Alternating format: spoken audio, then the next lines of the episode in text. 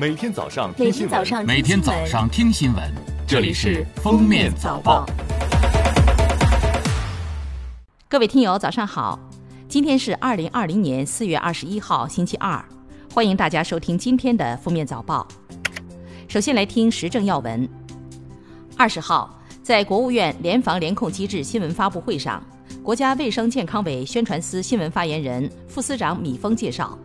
近一周来，全国现有境外输入确诊病例持续下降，但经陆地边境输入风险逐渐上升。已有入境城市出现本土关联病例，进而引发聚集型疫情。国家卫健委疾控局副局长周宇辉表示，关于入境人员隔离的问题，按照目前的规定，非疑似确诊病例、无症状感染者及以上人员的密切接触者，在第一入境点所在省份集中医学隔离观察十四天后返回居住地，不再进行隔离。在隔离期间主动接受了实验室检测，符合转为居家医学观察条件的，回到居住地后还要按规定隔离接受医学观察满十四天。中国民用航空局运行监控中心副主任孙少华透露，调减国际航班后，少数代理企业通过虚占座位、更换旅客姓名等方式倒票抢票，有的机票炒到十万元以上。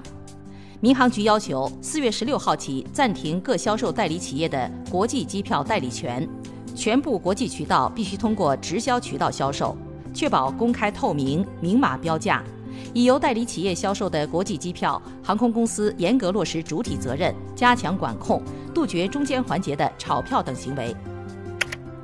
最高人民法院二十号印发相关意见规定。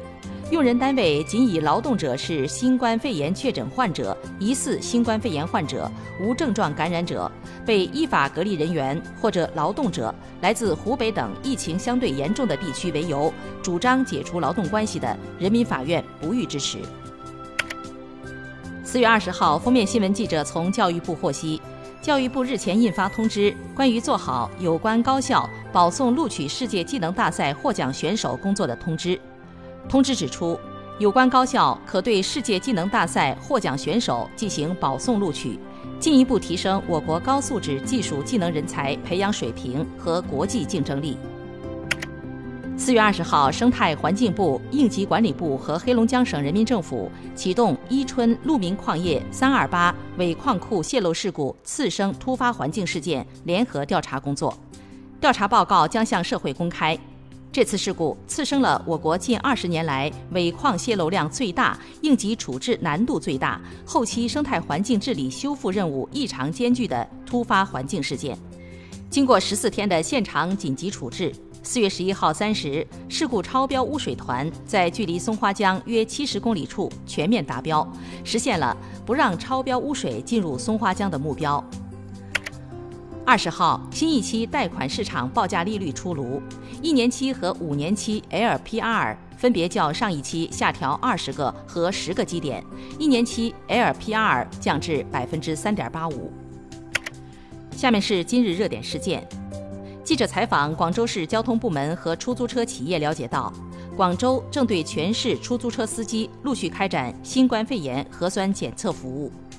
作为广州最大的出租车公司。广州公交集团白云公司正组织全部1.4万多名出租车司机分批回厂，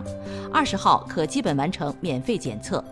为提高采样效率，疾控部门还加派了人手，以减少司机排队等候时间。二十号，第十七次全国国民阅读调查结果发布，数据显示，2019年人均手机阅读时长每天超100分钟。我国成年国民人均纸质图书阅读量为四点六五本，电子书阅读量为二点八四本，未成年人的人均图书阅读量为十点三六本。记者从中科院紫金山天文台了解到，四月底到五月初，将有两颗存在潜在威胁的近地小行星与地球擦肩而过，但不会对地球产生任何影响，公众不必担心。记者二十号从哈尔滨市住建局获悉，哈尔滨将延长居民集中供热时间到四月二十七号，延期一周期间向市民免费供热，不加收取暖费。近日，在秦始皇陵园西侧的一座秦代高等级墓葬中，相继出土了国内所见最早的单体金骆驼和银骆驼。四月二十号，OPPO 官网宣布一则重要的人事任命，任命刘烈为全球营销总裁，兼任中国区 CMO，全面负责 OPPO 营销工作。其工作向 CEO 陈明勇汇报。刘烈曾任 OPPO 品牌总监。另一方面，OPPO 还宣布，原 OPPO 全球营销总裁沈义人由于个人健康原因卸任。最后来听国际要闻，法国总理菲利普表示。法国今年将面临1945年以来最严重的经济衰退，预计经济将下降百分之八。当地时间4月19号，法国巴黎市政府向媒体表示，过去24小时内，巴黎水务部门的实验室在27个非饮用自来水采样点中测到四个有新冠病毒存在。为预防起见，巴黎市政府已立即暂停使用这些水源。官方表示，巴黎的非饮用水系统从塞纳河等河流抽取，主要用于清洁街道、浇灌公园等，和饮用水不是一个系统。德国总理府部长黑尔格·布劳恩表示，群体免疫是指当人口中约百分之六十至七十的人被感染并康复，疾病爆发的几率就会大大降低。但若要在十八个月内让一半以上的德国人口免疫，每天需有七点三万人感染新冠肺炎，而德国医疗系统将无法承受这种压力，因此群体免疫不适合德国。韩国媒体援引官方数据报道，韩国有望在二零二四年迈入超高龄社会，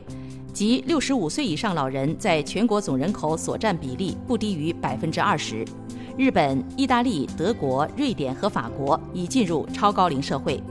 过去十年间，韩国人口出生率持续低迷，总人口增长极其缓慢，人口预期寿命不断延长。感谢收听今天的封面早报，明天再见。本节目由喜马拉雅和封面新闻联合播出。